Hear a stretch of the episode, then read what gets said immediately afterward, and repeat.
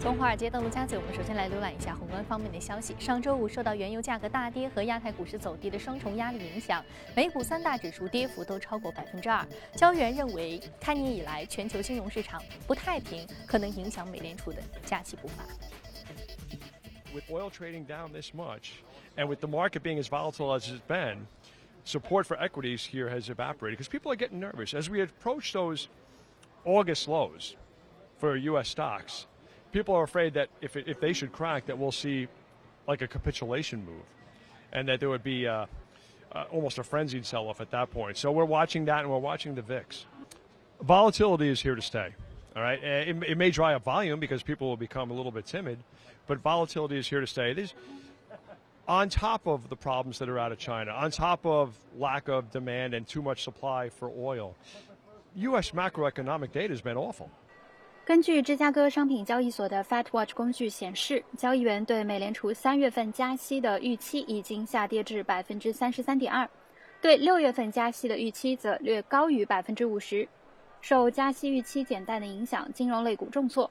近期，多位美联储主席在不同场合表示，当前的全球金融市场波动可能影响美联储的加息节奏。With almost every economic data point that the U.S. covers in decline. and with the markets paying attention to the price of oil and to global financial situations, it, it seems to me it's going to be very difficult for them to raise rates again. 第一财经记者葛维尔、申玉峰，美国纽约报道。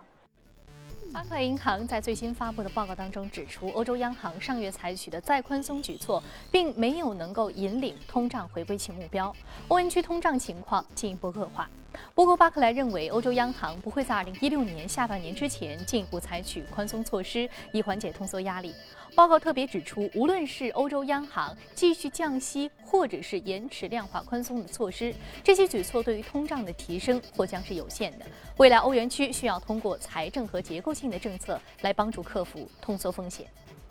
德国联邦统计局近日公布的初步统计数据显示，2015年德国国内生产总值增长百分之一点七，高于前年的百分之一点六，为过去四年以来德国经济增速最快的一年。德国政府预计今年经济仍然将保持稳定增长，但是呢，喜中有忧，在平稳增长的形势下，德国经济还需要消除隐忧，以实现持续增长。一呢是增长主要依赖消费驱动，企业投资力度不足。二是生产效率提高缓慢，三是德国公共基础设施多年以来没有得到更新。受到市场担忧、供过于求以及美元走强等多重因素的影响，短短一个多月的时间，国际油价就从四十美元上方击穿了每桶三十美元重要关口，创出了十二年以来的低点。高盛、摩根大通、渣打等大行纷纷调低油价探底预期至二十美元，甚至是十美元区间。而花旗呢，在二零一六投资主题报告当中称，二零一六年将是大宗商品的过渡年份，原油市场维持较高的波动性，油价会呈现出多个 W 型的走势。但是在二零一六年底，原油市场或许会达到供需平衡，油价将会呈现上行的趋势。高盛也认为，油价在年底前有望走强。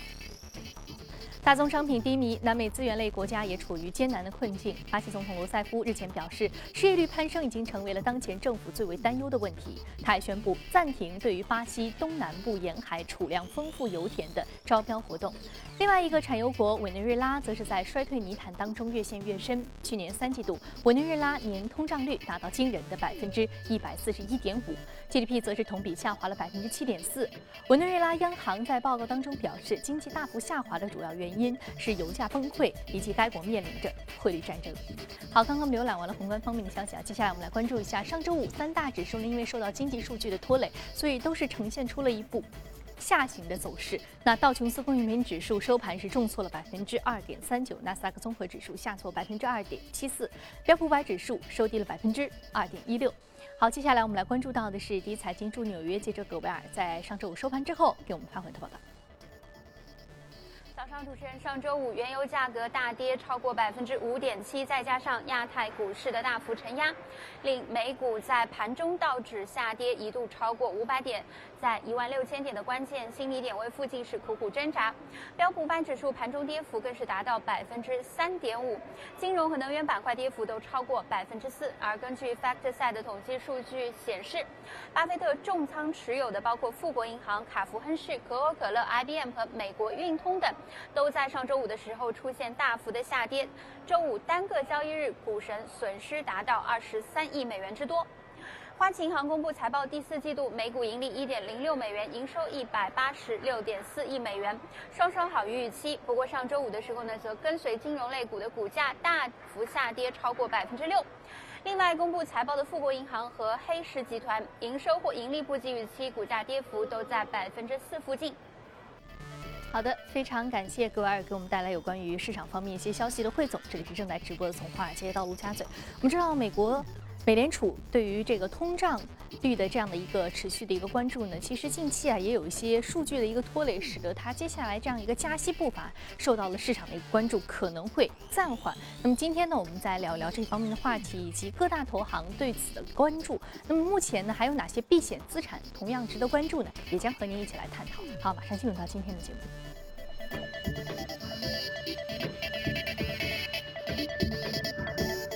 到现场的嘉宾是来自于巨牌投资的首席策略官许戈先生，许人早晨好。你好，主持人。我们看到，其实上周的一个非常重要的一个数据就是零售销售数据的不佳，使得整个市场预期美联储可能会暂缓加息的步伐。那您的观点呢？呃，这个零售数据是美国很重要的一个数据，我们叫做它是恐怖数据。原因美国的经济三分之二是销售、零售或者说呃消费。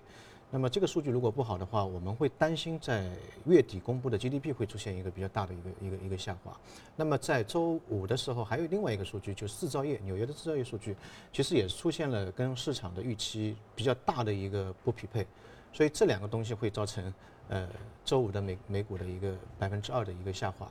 那么对于呃我个人觉得可能呃市场对这个。数据的反应有点过激了。呃，首先我们来讲零售数据的话，其实这个零售数据当中，呃，很大的跌幅可能是因为油价造成的。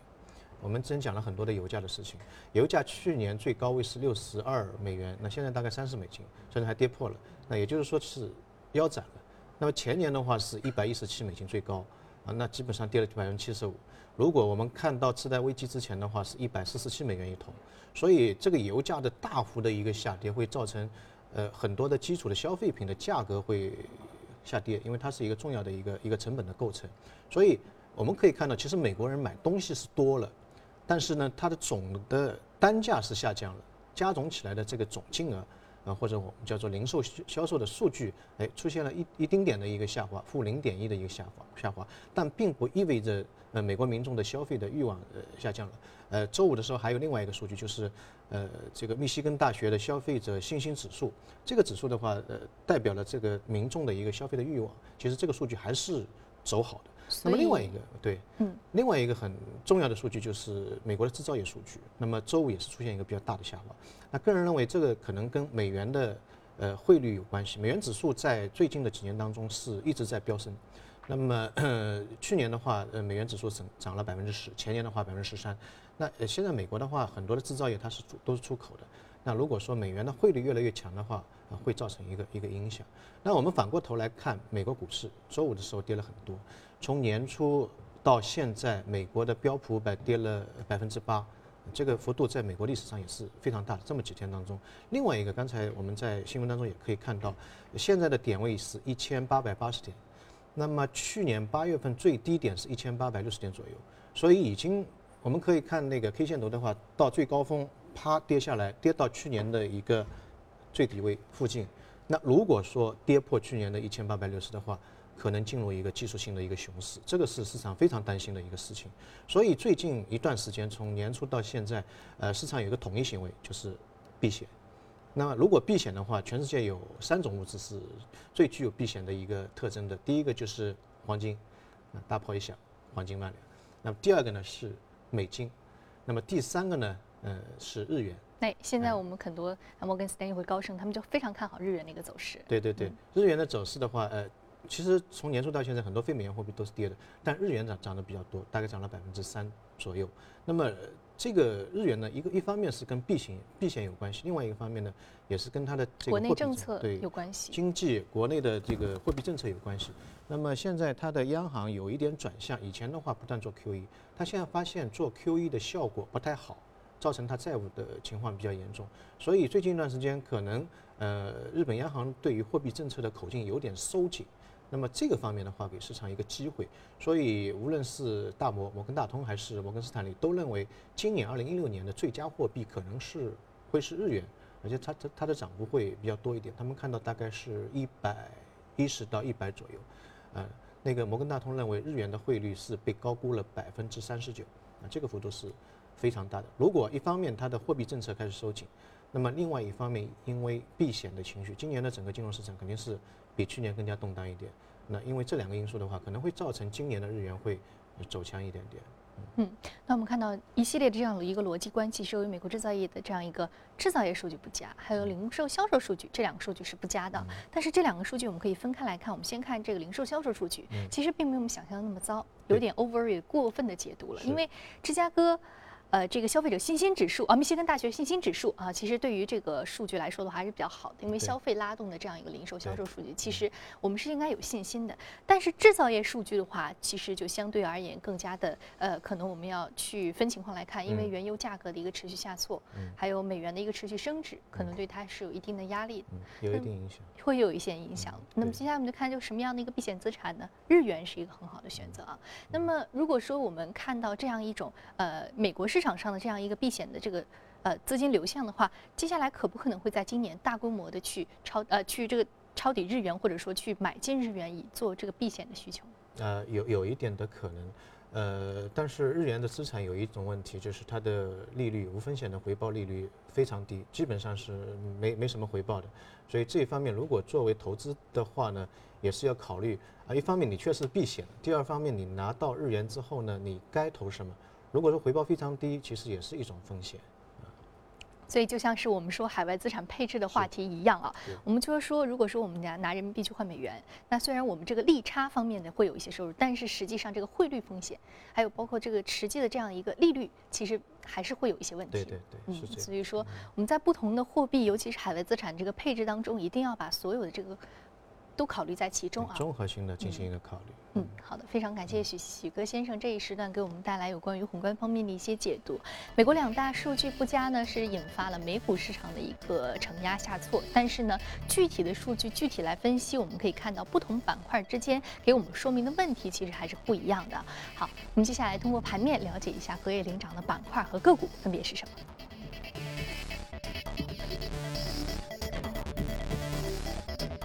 来自于度假娱乐、个人用品、生物技术以及黄金开采板块的个股是领涨的。那我们今天要说的是 Winner Resource，是度假村板块，上涨幅度百分之十三点三四，目前的价格是五十八点三七美元每股。度假娱乐，新年假期就快到了，我们每次说到这个旅游板块、娱乐板块，甚至包括一些呃食品饮料板块，是节日因素是非常重要的一个助推。嗯，季节性的因素。呃，这家股票还不小，六十个亿的美美金的一个市值。那么在全球两个地方，它是有主要业务，一块在呃中国的澳门，另外一块呢在拉斯维加。它走的那个高端的度假村的一个一个路线。那么之前的股价跌的是比较厉害，因为全球经济呃比较萧条，然后呢这个富人花钱，特别在度假村那一块的花钱呢，呃降的比较多。呃，去年到现在股价已经跌了大概一半左右，但是呢，呃，在上周的话，它有一个那个财报的一个预警，嗯，出现了一些利好。那么之前的话，中国的这个业务呢是下下滑的比较厉害，呃，拉斯维加就是美国那块也是下滑比较厉害。但是到了那个财报公布的时候呢，哎，突然间发现美国这一块有一个比较大的起色，可能跟最近的美国经济有关系，可能。嗯，老百姓这个在日常用品的消费方面少一点，然后在这个度假方面可能会会多一点，这个有有一定的有一定的转向。那么去年同期啊，应该前年同期了，它的那个美国美国的那块营收是五千一百六十万，呃美金。那么上一个季度，也就是四季度的话，同期相比的话，增加了不少，达到六千万美金。所以这个呢，对于它的股价啊，一个呢它有点超跌了，第二个呢它有一个反弹，第三个呢可能中国也是到了一个刚才讲的一个春节啊，这个度假的一个一个旺季了。所以未来一段时间转旺的话，哎，我们可以看到全球的跟娱乐有关系的，包括我们之前讲的电影啊等等啊，都会有一个季度性的行情，在未来的一个季度当中。会出现比较好的一个发展。嗯，我们知道季节性因素、节日性因素是这样一个重要的消费板块，一个非常主要的一个助推因素啊。非常感谢许哥先生这一时段的一个精彩解读。那这里是正在直播的，从华尔街到陆家嘴，进一段广告，广告之后我们回来再继续接着聊。欢迎回来，这里是正在直播的，从华尔街到陆家嘴。接下来我们浏览组最新的全球公司资讯。那我们首先来关注到的是资金流向。EPFR 最新公布的周度报告显示呢，在截止一月十三号的上一周，全球的股市基金净流出一百一十亿美元，其中美国股基呢是失血的重灾区，货币市场基金则是吸金二百四十亿美元，全球债券基金净吸金二十亿美元。在全球金融市场一片哀嚎之际，全球资本巨头贝莱德 CEO 预警称，当前市场失血程度还不够，预计美股还会跌去百分之十。海尔集团与通用电气签署合作备忘录，双方将在全球范围内合作。共同在工业、互联网、医疗、先进制造领域提升双方企业的竞争力。根据协议，海尔将斥资五十四亿美元收购通用电气的家电业务资产。这项交易主要以资产交易的形式进行。继 Sony、东芝之后，另外一家日本家电巨头 Sharp 也出现了亏损破产的传言。之后呢，Sharp 马上进行辟谣，但是连续出售主要的业务板块，特别是出售液晶业务的消息，还是不免让人产生联想。正如不少日本家电企业。普遍面临着经营困难。二零一五年，Sharp 一直被裁员、亏损等消息缠身。Sharp 将亏损的原因归结于液晶电视与智能手机液晶屏之间业务的激烈价格竞争。业绩持续低迷的麦当劳日本公司目前关闭了位于东京都涩谷区的全国最大的一个店铺。该店呢是麦当劳首个同时提供正宗咖啡店餐点的旗舰店。受到食品质量问题导致的顾客减少的影响，再加上租金昂贵，该店在开业约三年零九个月之后不得不关张。位于东京中心地区的其他门店呢，也是纷纷遭遇了裁减。麦当劳还没有找到恢复客源的有效办法。好，刚刚我们看完了全球公司动态之后啊，我们接着回到资本市场，关注一下无人驾驶板块和体育板块的投资机会。我们首先通过盘面了解一下上周五相关个股的一个市场表现。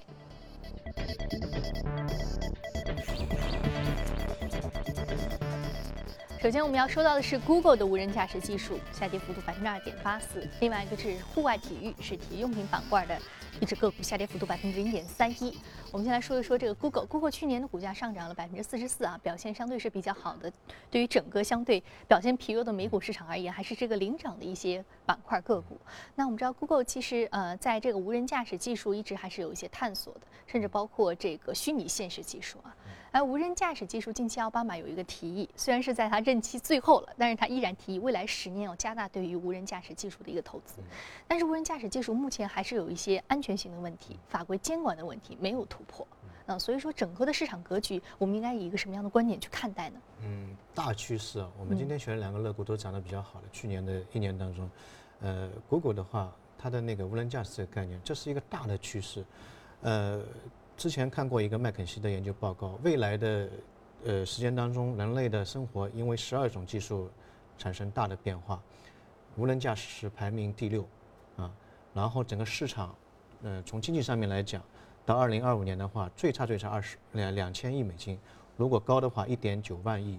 美元，那就看它无人驾驶的商业化安全性这个方面的一个一个发展。那呃上一周的话，全球都在炒这炒作那个无人驾驶的这个概念。原因就是奥巴马刚才讲的，奥巴马这个这个提议，在未来十年当中要投入四十亿美元去，呃，一个呢是测试它的这个安全性，另外一个呢，它很重要的是做一个法规的管理法规的一个一个出台。那么，呃，我们之前讲过，无人机在美国市场去年有一个井喷，原因就在于它无人机有一个法规，之前是这个法规非常严厉，就你的无人机的话，一定要在视线范围之内才算是合法的，超过这个视线范围没有没有办法算是合法的。那么这个。呃，去年这个法规一旦打开之后，那我发现那个无人机市场是一个很大的一个一个发展。那么无人驾驶的话，也是同样一个概念。如果这个法同理可证。对，所以市场的这个预期就是非常强烈。那么，Google 在无人机这呃无人驾驶这个方面是它是比较领先的。它现在大概已经测试了一百六十万公里的一个无人驾驶啊。但是呢，它受到的一个瓶颈呢，也就是美国很多州它是把无人驾驶列为一个非法的。五十多个州当中，只有四个州是开放了这个合法性，一个佛罗里达州、加州，还有密西根州，呃，还有一个州不记得了。然后呢？即使开放的话，它对于无人驾驶也是有比较大的限制。比如加州的话，你必须有一个有照的、有执照的人，呃，在前排。如果说出现问题的话，马上可以做。那原因就在于现在现在无人驾驶的安全性方面还是有很大的问题。那它等于并没有省掉一个人工，所以它还是需要在副驾驶位置上做一个，啊，一个这个这样一个驾驶员，这样可以监测无人驾驶。对，所以你可能手不动了，脚不踩了，但是人还要在啊。呃，那么我们从数据上面可以看到，有点像是驾校的驾练员，我要踩刹车，它有一个监控作用。万一发生什么大的事件，那我们可以看到一组数据：无人驾驶现在，呃，它的出事故的概率是十二万公里，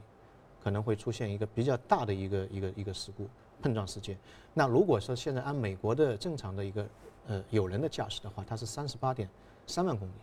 所以这里面的差距还是有比较大的。对翻翻倍，所以这里面的这个呃技术方面的提高还有一定的过程，包括有一些现在无人驾驶，它主要的问题就在于对物体的一个鉴别，它没有像人类这种有经验。对，比如说我前面下下了雨，有一个水塘，然后正正好有一个树枝掉到那个水塘里面，哎，这个反光下面还有一个树枝，那么它的感测仪就认为前面是个大的障碍物，车子就停下来了啊，那么这个会造成很很大的困扰，很大的困扰。那么呃，当然技术现在发展也是很快，呃，包括我们现在中国的话，也是在无人驾驶上面有很大的突破。呃，十二月份的互联网大会当中，百度有一个无人驾驶汽车已经亮相了，而且它的现在技术呢，已已经做到了在高速公路和城市。但不知道什么城市啊，是上海还是那个西部的城市？城市这个混合的路况当中，它可以进行一个驾驶，而且时速是达到一百公里，这个已经可以进行商业化的一个一个一个运作了。那么未来一段时间当中，中国的无人驾驶市场预计可能达到一千五百亿，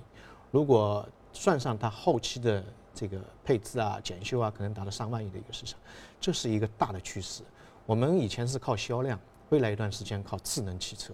这这个趋势是没有办法逆转的。啊，所以这一块的投资可能短暂会有一些挫折，但是从长期来看，这是一条非常宽阔的赛道。嗯，宽阔的赛道，我们说短期还有一些监管的问题、安全性的问题，以及甚至说速度的一些问题值得去提升啊。但是呢，长期来看，这个是绝对是一个蓝海啊，毋庸置疑。那另外我们要说到另外一个个股呢，是这个体育板块的。我们知道美国人非常喜欢户外运动，啊，那这个品牌其实也是户外运动的一个非常重要的一个龙头的个股。对对对，呃，市值也还可以，五点。五点二五个亿，呃，也算是比较大的一个。那么它主要是户外用品的一些呃一些一些经营的零售方面的东西。它提倡的是一站式的，你无论是新兵还是经常做户外运动，你到它那个仓储店之后，呃，你可以一站全部买全部全部可以可以买完。那么我们讲到呃美国的这个体育的这个产业，它的发展速度很快，哪怕到现在它已经非常成熟了，它的它的发展速度还是很快。它现在每年的增长率在十到十五百分之。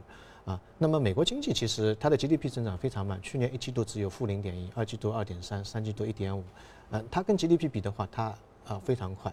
那么户外运动这个板块在美国的体育板块当中，它的增速呃还要更快一点。美国人最最喜欢的三样运动，第一个就是徒步，